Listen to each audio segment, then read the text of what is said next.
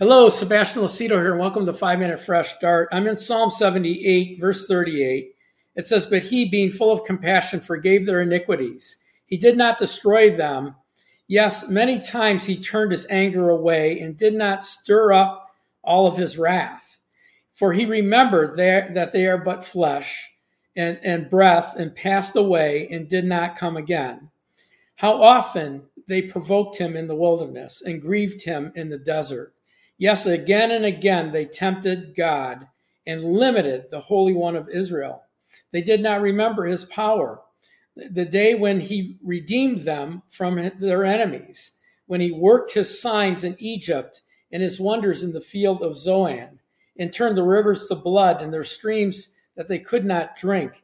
And he had swarms of fleas among them, which devoured them, and frogs which destroyed them. And so this whole week, we're going to talk about limiting God.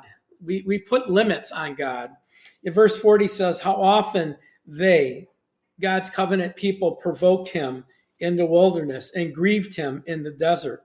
Yes, again and again, they tempted and limited the Holy One of Israel. We can limit God. I mean, in this particular case, it's easy to see. And I, I opened on, you know, the first day of the week with this because God gave them the promised land. God gave them a land. He had he had proved himself to them, you know, by by the different plagues, nine different plagues.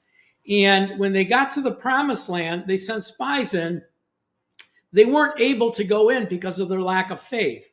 Even though God wanted them to, to go into the promised land, God gave them the land, swore his power behind it, and said that it was their land. They provoked him or came against him, and they limited God from allowing them to walk in God's perfect blessing. And so we can limit God in how we act. And in this particular case, it's a lack of trust, right? They didn't trust God. What was the, the, the spies came back and said, the land eats up its inhabitants. You know, we're like grasshoppers in their sight. And so they didn't trust God, even though God had proven himself to them, even though God wanted to give them the land, even though he had given it to them, it took 40 years later for them to, to actually receive it. And so when we look at this, we need to understand even though God wants us to walk in all of the promises, even though God has given us all of the promises in Christ Jesus, even though God is, is sitting up there saying, you don't have to pray for it, the answer is yes.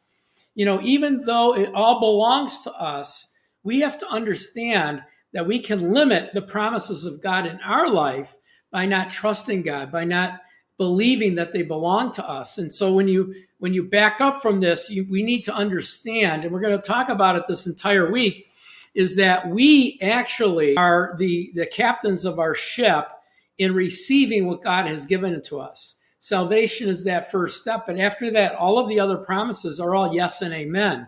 And so we need to be able to trust that that they're ours and walk in them. Amen.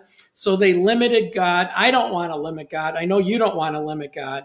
And so we need to under, we need to understand that. And as we go through this week, you'll see in different areas where, you know, we fall short and we don't receive the promise. You know, Hebrews actually tells us we should fear that we should fall short of any promise of God through unbelief. You know, and so we need to understand that we actually determine how much of God and how much of God's promises actually live in our life because we have to receive them by faith. Amen. Israel, it caused them 40 years. And those that actually believed, like Joshua and Caleb, had to wait for the rest of them to catch up. But it took 40 years for them to actually walk into a promise that God had already given them. And, and, and, until they really experienced it.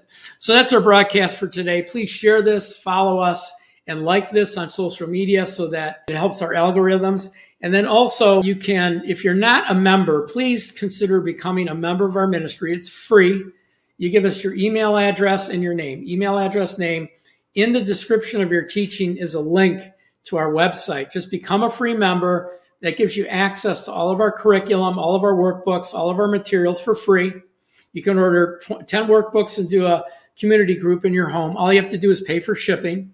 And, and then also pray about becoming a partner with us, joining with us $10 is the minimum. We're praying and believing for $425 or before the end of the year. We, we, that was our goal that we set last January 1st, and we're getting there. We're getting there. Every day we get one, two, anywhere from zero to three or four, depending if I teach, tends to increase. But anyway, pray about it. See if the Holy Spirit releases you to do that. Anyway, God bless you. May God's face shine upon you. And I'll see you for another episode very soon. Thanks for